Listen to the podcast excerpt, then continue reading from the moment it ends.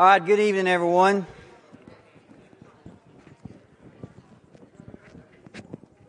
Welcome back to our uh, Wednesday night Bible study. Um, we are continuing in the book of Romans. Uh, tonight we make our way to chapter 7, and we're going to be in verses 14 through 25. And we're going to be here for two weeks. Um, there's a question we've got to answer tonight uh, first about these verses, and that is, who is this man? That's the title of our of our lesson uh, tonight. Let's pray. Father, we thank you for this time. Uh, Lord, we come to a, a, section of Scripture that I know has meant uh, a lot to me over the years, and God, I hope that uh, after tonight it'll it'll mean as much to to to others here as well. We just ask you to bless the reading of the Word uh, through the Holy Spirit. Open our hearts in Jesus' name. Amen. So, what I'm going to do tonight is a little bit different. Uh, I'm going to go ahead and read the whole passage because I want you to get a uh, kind of get a feel uh, for Paul and what he's saying. And remember, this is the Apostle Paul. Okay, this is the the great man of God. Um, and I want you to listen to what he says. I want you to hear his heart, and then we'll come back a little bit and, and talk about it. So he's writing, and he says this: "For we know that the law is spiritual." But I am of the flesh, sold under sin. For I do not understand my own actions. For I do not do what I want, but I do the very thing that I hate. Now, if I do not, if I do not want, if I do what I do not want, I'll get it right in a minute, I agree with the law that it is good. So now it is no longer I who do it, but sin that dwells within me. For I know that nothing good dwells in me that is in my flesh. For I have the desire to do what is right, but I don't have the ability to carry it out. For I do not do the good I want, but the evil I don't want to do is what I keep on doing. Now, if I do what I do not want, it's no longer I who do it, but sin that dwells within me. So I find it to be a law that when I want to do right, evil lies close at hand. For I delight in the law of God in my inner being. But I see in my members another law waging war against the law of my mind and making me captive to the law of sin that dwells in my members. O wretched man that I am, who will deliver me from this body of death? Thanks be to God through Jesus Christ our Lord. So then, I myself serve the law of God with my mind, but with my flesh I serve the law of sin. Now, tonight we come to one of the most famous uh, uh, passages in the book of Romans, but it's also one of the most controversial. And, and if you had to pick one verse out of that passage that kind of summed things up, it would probably be uh, verse 19, where Paul says, For I do not do the good that I want, but the evil I don't want to do is what I keep on doing if you, you can hear it in his, as he's going through the verses and he's writing this down, you can hear this idea that you have here of a divided man. This is a man that wants to do good. That's what he really wants to do, but he turns around and he keeps doing the bad things that he doesn't want to do. And he says, I, I can't even understand my own actions. What is going on here in, inside of me? And so you get this idea of a man that's being pulled two different uh, ways the idea of a divided man. So again, he's a man who doesn't do the good that he wants to do, but instead turns around and does the bad things that he really doesn't want to do. So, what in the world is going on here? Now, let me first say this. If you go back to the end of chapter 6 and you, the, the first part of chapter 7, Paul has been talking about the law, right? We, we've hammered on that week after week after week. The law, the law, the law, the law. And then all of a sudden, right here in the middle of chapter 7, he starts talking about this divided man. And it may seem like to you and I, well, he's just, he's changed gears. He's switched boats in midstream. He just went from one subject to another. But that's not at all what he's doing. He's actually still talking about the same thing. So let me, let me explain how. You remember last week we kind of pointed this out that Paul has been teaching us that the law for us is a big problem. It's a problem for our justification and it's a problem for our sanctification. And the reason we use that, everybody remember the speed limit sign? I hope that speed limit sign stays with y'all for a long time.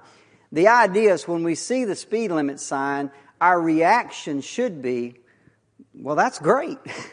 Thank you, somebody, for doing the research and, and finding the proper speed I can, and, and, and giving me that information. Now let me just abide by it. But that's not what we do at all, is it? Something inside of us chafes at that. Who are they to tell me how fast I can go? I, I know, I know what's, what, you know, we, we just don't, that's not the way it works. Well, the law's the same way. It doesn't create faith in us, it creates rebellion. It creates resistance. And so it's a big problem, not only for our justification, for our sanctification. So Paul in Romans 7 7 has to kind of deal with this situation. Is the law bad? Is the law that, that God's giving us and the Ten Commandments and all these things, is it bad? And Paul says, no. No, it's not bad at all. The, the, the law's not sinful. And he says, by no means, or, or God forbid. You see, the law is powerless to justify and sanctify, not because it's bad, but because I'm bad. That's what chapter 7 is all about. Let me say that again. The reason the law itself telling us to do what's right and not to do what's wrong, the reason that don't work out so well is not because it's bad. It's good and right and holy. The problem is, is it's us. We're bad. And we don't react to that in the right way. That's why the Bible says what the law could not do in that it was weak through our flesh. So, here we are in Romans 7:16. Watch what Paul says. If I do if I do the very thing I do not want to do, I agree with the law confessing that the law is good. So so he's saying here I am, I want to do the right thing. I agree the law is good. It's telling me to do the right thing. I just can't pull it off.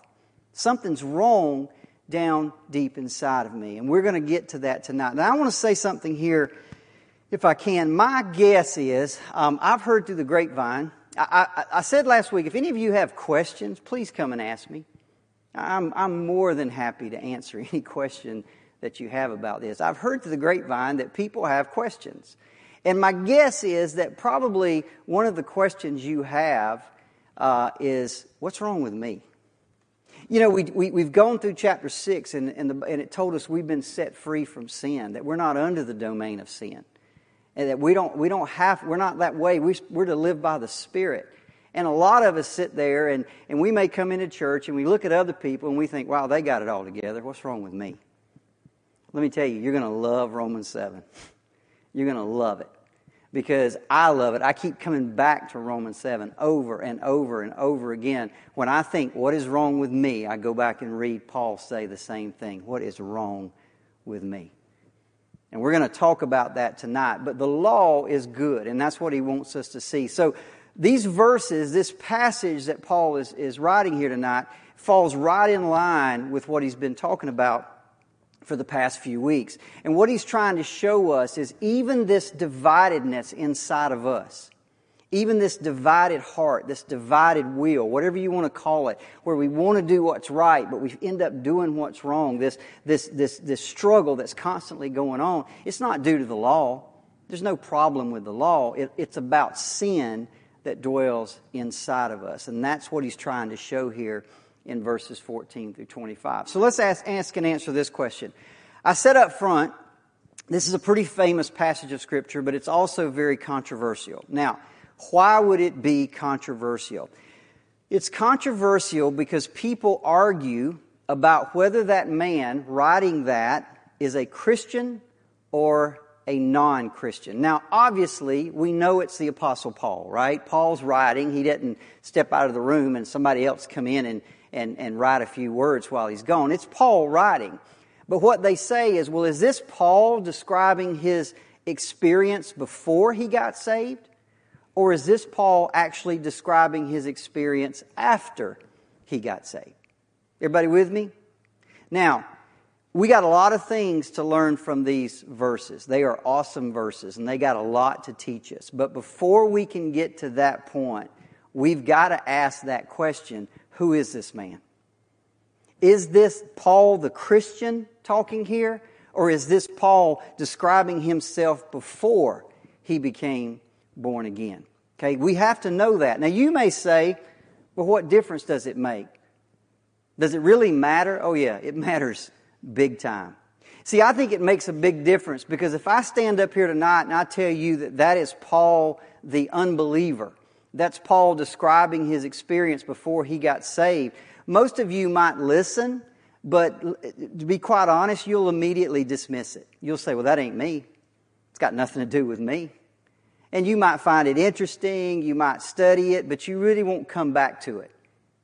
But if I tell you this man is describing his Christian experience, what it's like, the struggle of being a believer, now your ears are going to perk up. And you're going to say, well, wait a minute, I, I have the same struggles. And you'll come back to these passages over and over and over again to see what you can learn from it. So I think it makes a huge difference whether or not the person being described here is a believer. Now, let me just tell you right off the bat there is no doubt in my mind that the, the Paul being described here is Paul the Christian, Paul the believer. Okay, there is no, in fact, I'm sometimes astounded that there's even this controversy out there that, that some people say, oh no, that's Paul describing what it was what he was like before the, the Damascus Road experience. I, I, just don't see that at all. I don't see it anywhere uh, in here. Now I'll tell you in a little bit why some people think that, but I just want you to know right up front, I don't see that at all. Um, I just I think this man being described is a Christian, and I'm going to give you several reasons uh, why. So I've, I've got seven reasons. Since we're in Romans 7, I've come up with seven reasons to help you remember why I think this man is absolutely a, a believer uh, in, this, in this passage. And I think as, as we go through this, you'll find out that we've got a lot to learn uh, from this. So here's number one. Okay, this is the first reason I believe that Paul is describing his current experience. And that is the fact that, that Paul uses the word I and me and my uh, probably around 40 times, and he always does it in the present tense. Okay? If you go back and you read these, these verses, again, you'll see me, my, I, I, and it's always in the present tense. He doesn't say it was what I was doing. He says it's what I am doing. He, he doesn't say the evil was present in me. He says the evil is present in me. It's always in the present tense in, in the Greek. Uh, John Calvin said this the true meaning of Scripture is the natural and obvious meaning. Okay? I, I think, to be quite honest, if, if, if Paul would have kept talking in the present tense, but he was really talking about something that happened years ago or, or some, uh, some way he was several years ago, at the least it would have been disingenuous, right? It would have been misleading. He, he would have told us that. Oh, I remember how it was. No, to me, it's pretty obvious that he's describing himself and his present Christian experience. The second reason I believe that this is Paul the Christian talking here is Paul speaks of the law as only a Christian would speak of the law. Look at verse uh, 22. Paul says this For I delight in the law of God. Now, you tell me, do you know any unbelievers who would say they delight in the law of God? I was an unbeliever one time. I didn't delight in the law of God. Look at verse 25, the, the, the, summary statement. Thanks be to God through Jesus Christ our Lord. So then I myself serve the law of God with my mind. He's saying, I love the law. I delight in the law. I serve the law uh, with my mind. That's not an unbeliever. I'm sorry. I don't know how anybody can read that in uh, to be a believer. Okay? Uh, in fact, by the way, this terminology is exactly what Paul uses elsewhere to describe a Christian. Uh, 2 Corinthians 4.16 says this, So we do not lose heart, though our outer self is wasting away, our inner self is being renewed day by day.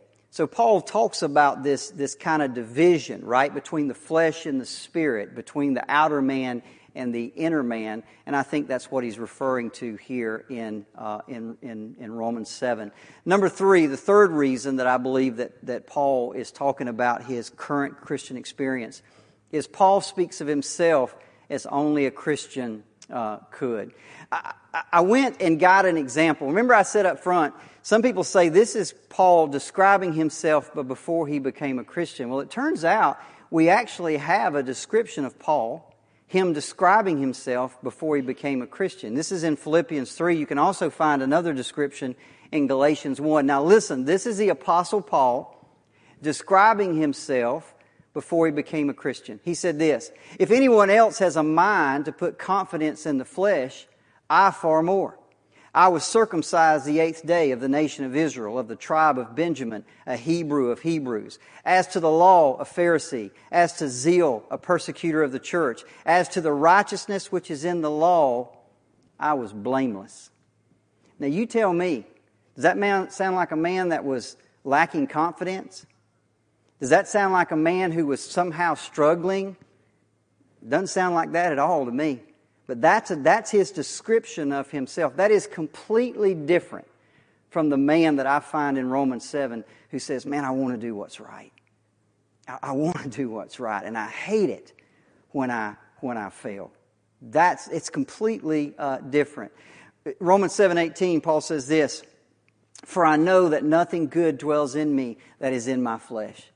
Again, does that sound like the same guy describing, uh, in, being described in Philippians.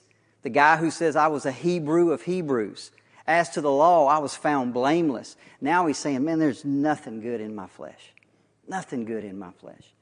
Again, this to me is just an obvious uh, a, a, a, Christian that's talking here uh, like this. Again, sounds nothing like that self confidence, Paul, Paul, but it's a guy who, who talks like a Christian uh, would talk. Someone who knows that they're saved by grace. Someone who, who knows that there's none righteous, no, not uh, one. Okay, so I think again it's Paul describing himself. Number four, a divided you. Let me ask you a question. Are Christians divided men and women? Absolutely, we are.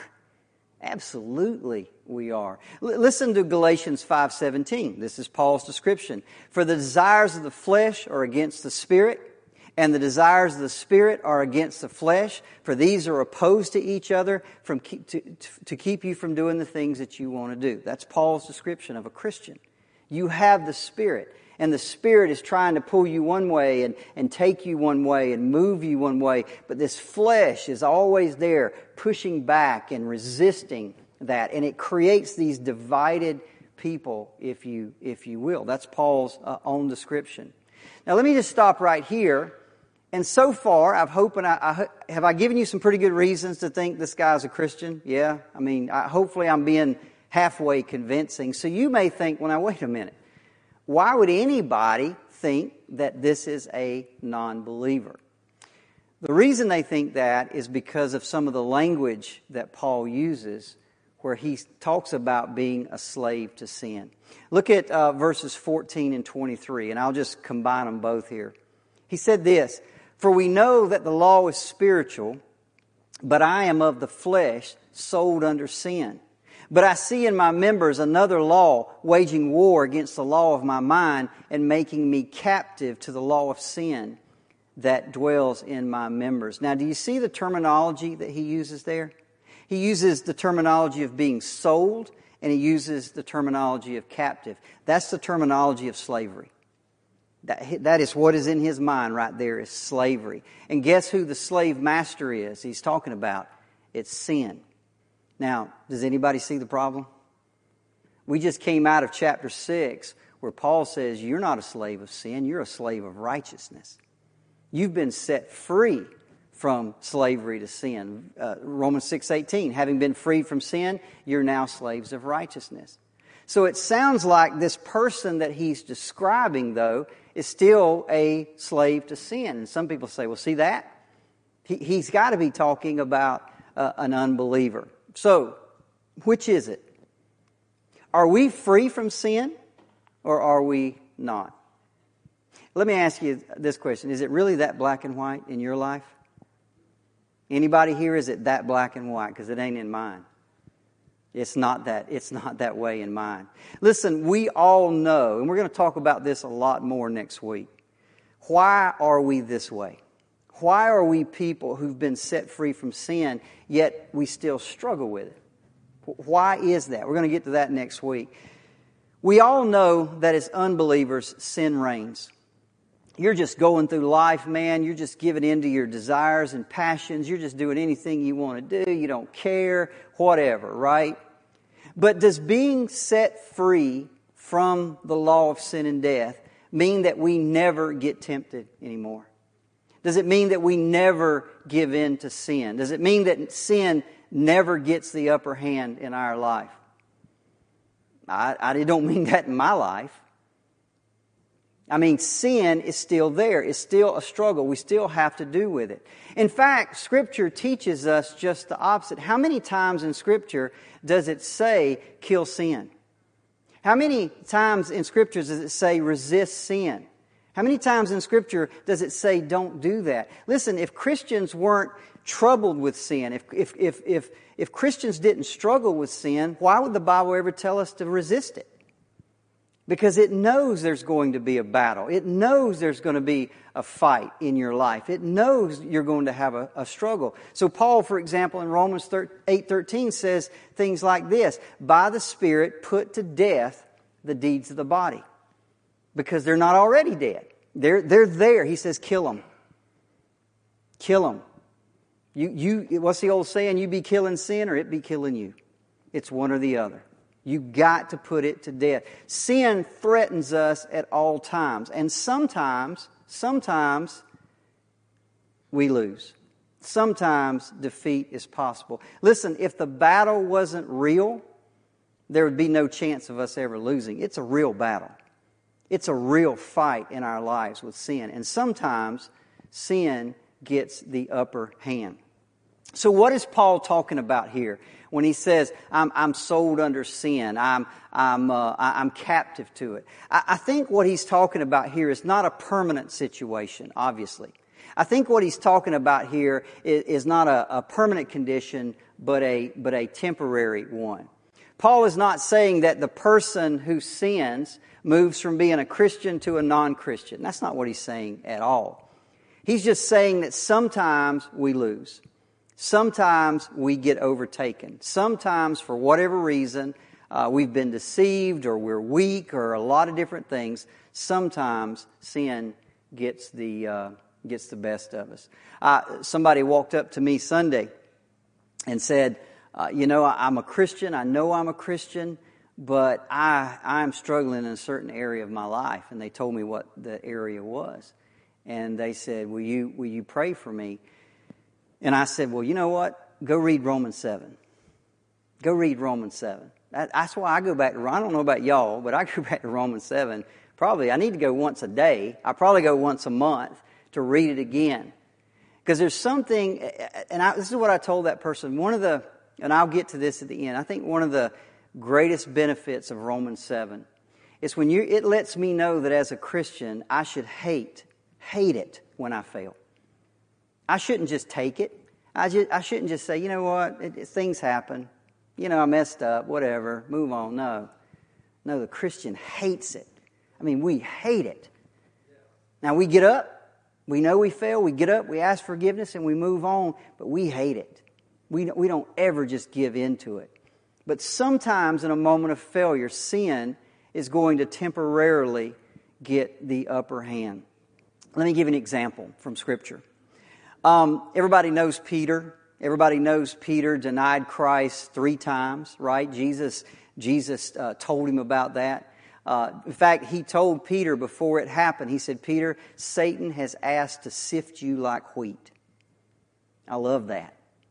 Let me tell you, Satan doesn't touch you without asking permission from God. Don't ever believe that. Don't ever believe that lie. He told Peter, Satan has asked to sift you like wheat. He says, but when you return, strengthen your brothers. Man, I love that. When you return, you're going to overcome, strengthen your brothers. So here's Peter. He's denied Christ three times. I'm, he felt awful, didn't he? Can you imagine? And then he and, and he's and he's forgiven, and Christ sees him again and says, Peter, do you love me? Lord, you know I love you. Feed my sheep. Peter, do you love me? You know I love you. Feed my sheep he's forgiven and he's, he's, he's in fellowship. And on the day of Pentecost, he preaches and 5,000 people are saved. And he is the man. I mean, he is this. He's filled with the Spirit. He's bold. All these miracles are happening. And he goes down uh, to a place called Antioch. And that, the Bible tells us that's where Christians were first called Christians in this place called Antioch. And Peter is down there and he's preaching and he's teaching and they got a church going, everything's going great. And then these real high ranking Jews come down from Jerusalem. And this is Paul writing. It says this, but when Cephas, for whatever reason, he always called him Cephas, but when Cephas or Peter came to Antioch, I opposed him to his face because he stood condemned. For before certain men came from James, he was eating with the Gentiles. But when they came, he drew back and separated himself, fearing the circumcision party. Now listen, here is Peter after he's filled with the Holy Spirit, after he's experienced denying Christ three times, after preaching on the day of Pentecost, after experiencing all these great things, after being this, getting this vision from God that says there's nothing wrong with Gentiles.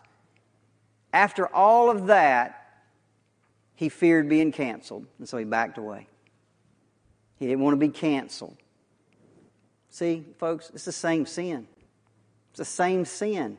He's denying Christ. It's the same. When he needed courage, he lost it. See, he's still dealing with that thing years later. Is that any of that true for y'all?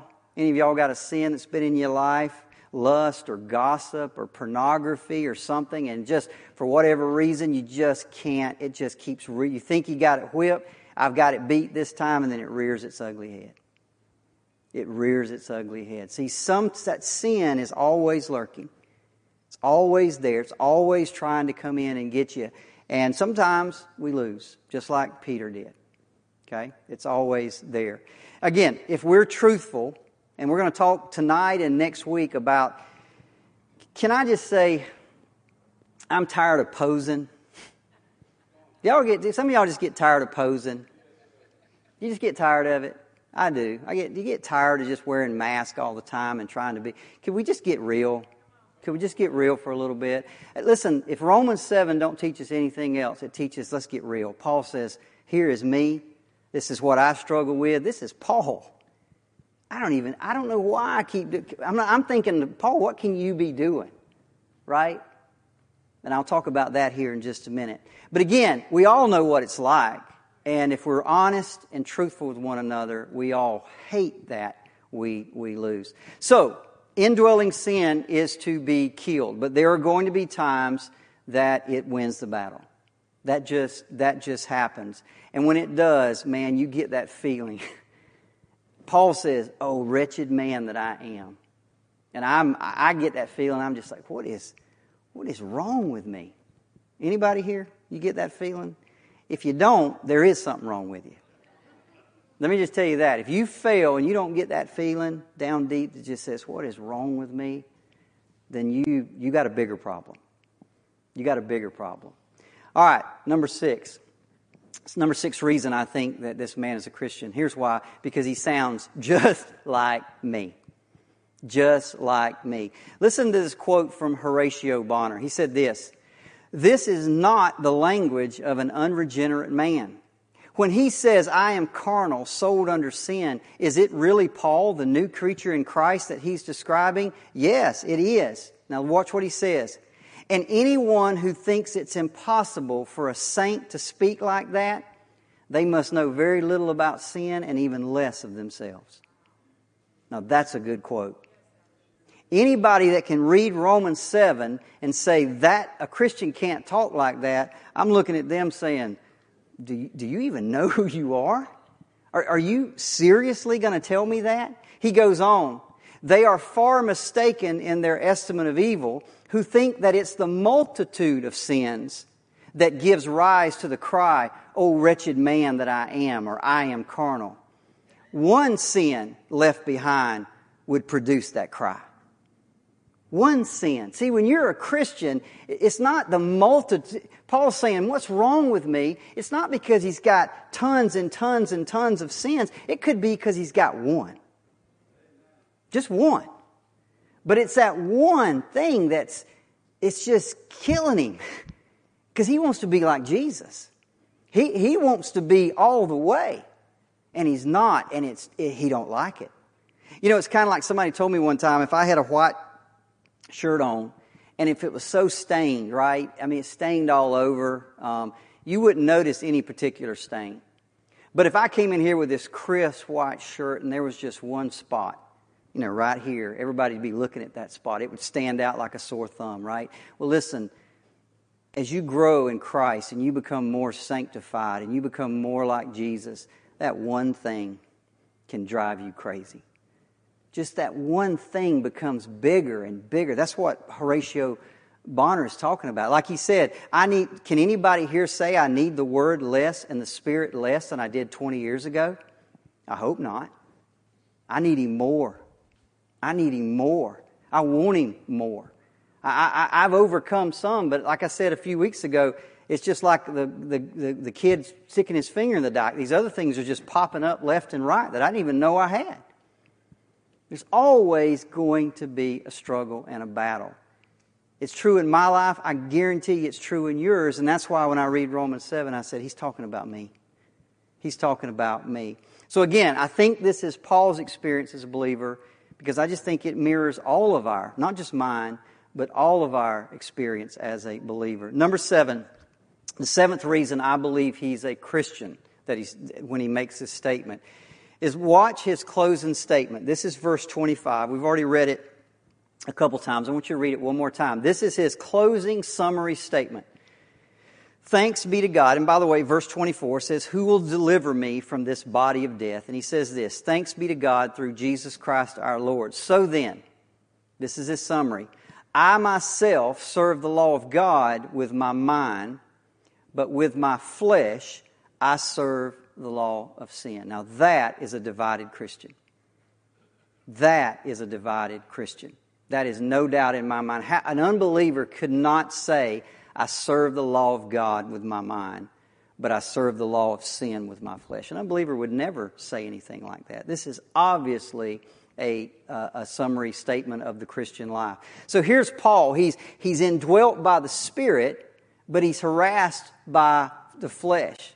He, he's freed from the slavery of sin, yet that corruption still remains inside of him to some extent. And by the way, this will be his lot in life until he dies or, or Jesus comes back. Until he's glorified, this is, he's going to have this struggle in his um, life. So, this is what the divided man of Romans 7 teaches us. Christianity is not only victory, and it's not only defeat. Are you with me? It's, it's, you know, anybody that comes in just telling you it should be victory, victory, victory, victory, and you're sitting, listen, I've sat in those sermons and I sit in that chair thinking, well, this ain't for me. Because he don't, he don't know me. I'm, I'm, I'm not having as many, I'm, I got a lot of defeats. But see, it's also not only defeat, there's also victory. Another way to put it, it's not as bad as it could be, but it sure ain't as good as it should be. Or maybe I should say it's not as good as it will be. Um, it, it, it's, a, it's a balance in there. It's, it's a struggle. It's, it's both. And that's what Romans 7 teaches us. See, this is the reality of the Christian life. This is the reality of the Christian life. Now, next week, we're going to talk about why. Why does it have to be this way? If, if I'm a new creature in Christ, if I've been united to Jesus through faith, if I've been set free from sin, then why do I still struggle with some of the things that I, that I struggle with? That, what's, what's going on here? And I'm going to teach you a principle next week called already, not yet. Already, not yet. And we'll talk about that's a, that's a key principle in the Bible, not only with sanctification, but also even with, with salvation we'll talk about. But for now, tonight, we're dealing with this reality of the Christian life and a divided man or a divided woman. Now, I want to give you two final thoughts on why Romans 7 is so important to me. Number one, I think one of the reasons Romans 7, and, I am, the, the older I get, the more thankful I am that Romans 7 is in the Bible. Because if Paul would have just run right through Romans 6, you've been set free from sin, you're not under the law, there's therefore now no condemnation. We're, I mean, I'd have just been thinking, okay, now what did I miss here, Paul? But right in the middle of this is this divided man. And I am so thankful because that's, I can say that's, that's me. See, I think one of the great things about Romans 7 is it rescues us from this hopeless pursuit of perfectionism. A hopeless pursuit of perfectionism. Because if you're trying to be perfect, it is hopeless.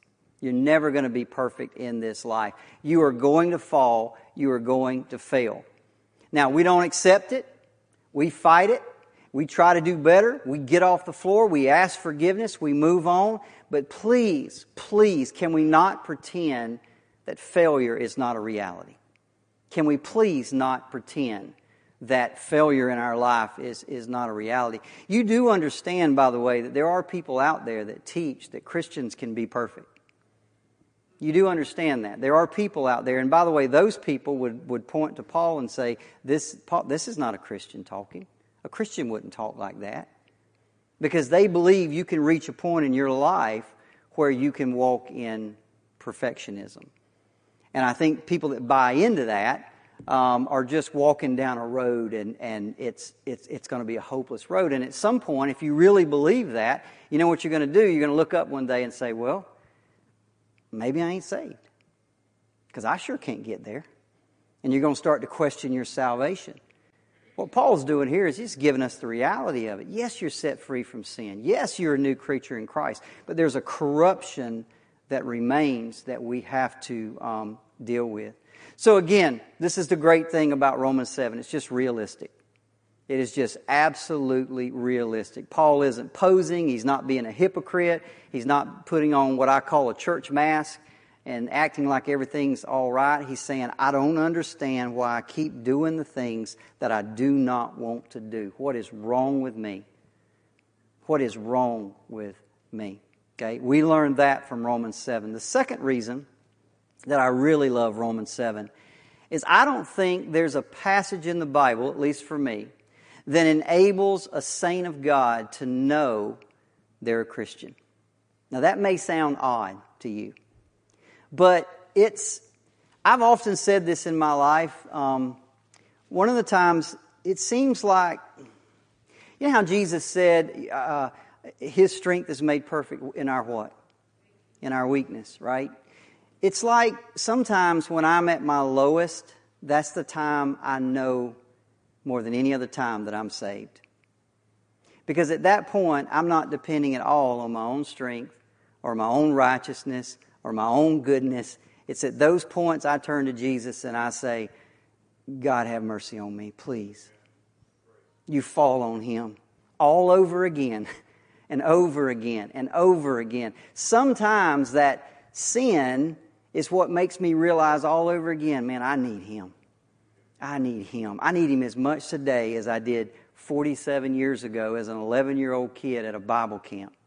I need Him as much today as I did then. My salvation is just as much in Him today uh, as uh, uh, I need Him for salvation just as much today as I needed Him then. And sometimes when I'm struggling, it's when I realize that probably more than any other. Does that make sense? And so I, I, that's why I think Romans 7 kind of does for us. It says, you know what? It, it, it's not okay. I don't want to, please, I want you to understand. Nobody's ever sitting here saying it's okay to sin because obviously that's not right. But it's, we're going to fail. We're going to fail. That is just realistic. But I'm still his child. I'm still his child. He doesn't throw me out of the house because I make a mistake. He didn't throw Paul out. He kept using Paul. He's going to keep using you and I. But we're not going to be perfect. Again, when you know in your heart that what you've done is wrong and you hate it and you love righteousness, you want to do, is there any better barometer of a Christian than that? I, I, don't know. I don't think there is. It just lets me know deep down. You know, that person that came up to me the other day, I could see it in their heart, man. They hated what they were doing, hated it. And they love righteousness. They want to be doing what was right. I could just feel it coming out of them. And I, to- I told them two things. Number one, go read Romans 7. Number two, you're, I, you, you're right. One of the signs that you're a Christian, because they said, I know I'm a Christian. You're right, you are. And this is one of those signs because you hate what you're doing. You hate it when you don't obey righteousness completely. Let me tell you, I fear for people who don't see a Christian in Romans 7. I really do. Because I think you're chasing a vision of Christianity that's just not real. I really do. If you, if you can't see a Christian in Romans 7, then I think your vision of Christianity is not realistic at all. And you're going to keep chasing something, and eventually one day you're going to get so tired of chasing that, you're just going to say, you know what? Maybe I'm not even saved. Maybe, maybe there's not even a God. You're just going to, you're just going to run out of gas because you've been chasing this vision, this, this perception of Christianity that's, that's not real. Romans 7 says this is real. The struggle is, is real. So, what you and I should do, what I do often, is I go back to Romans 7 and I realize that God has begun a work in me. He started that work. He is the author of my faith and He's the finisher of my faith. And I try to look back to where I started at and where I've come. And yeah, I got a long way to go. But God has, has just tenderized my heart. Just tender. I'm not hard hearted right? I, I'm, I'm, and even little things now just really bother me, where in the past they may not have. So God hasn't left me alone in my failures. God has just tenderized my conscience, He's tenderized my heart, and even the little things now seem like big things to me. See, God is still working. And I go back to Romans 7 often when I fail and I read it. But I never forget Philippians 1 6. He who has begun a good work in you will complete it. Will complete it.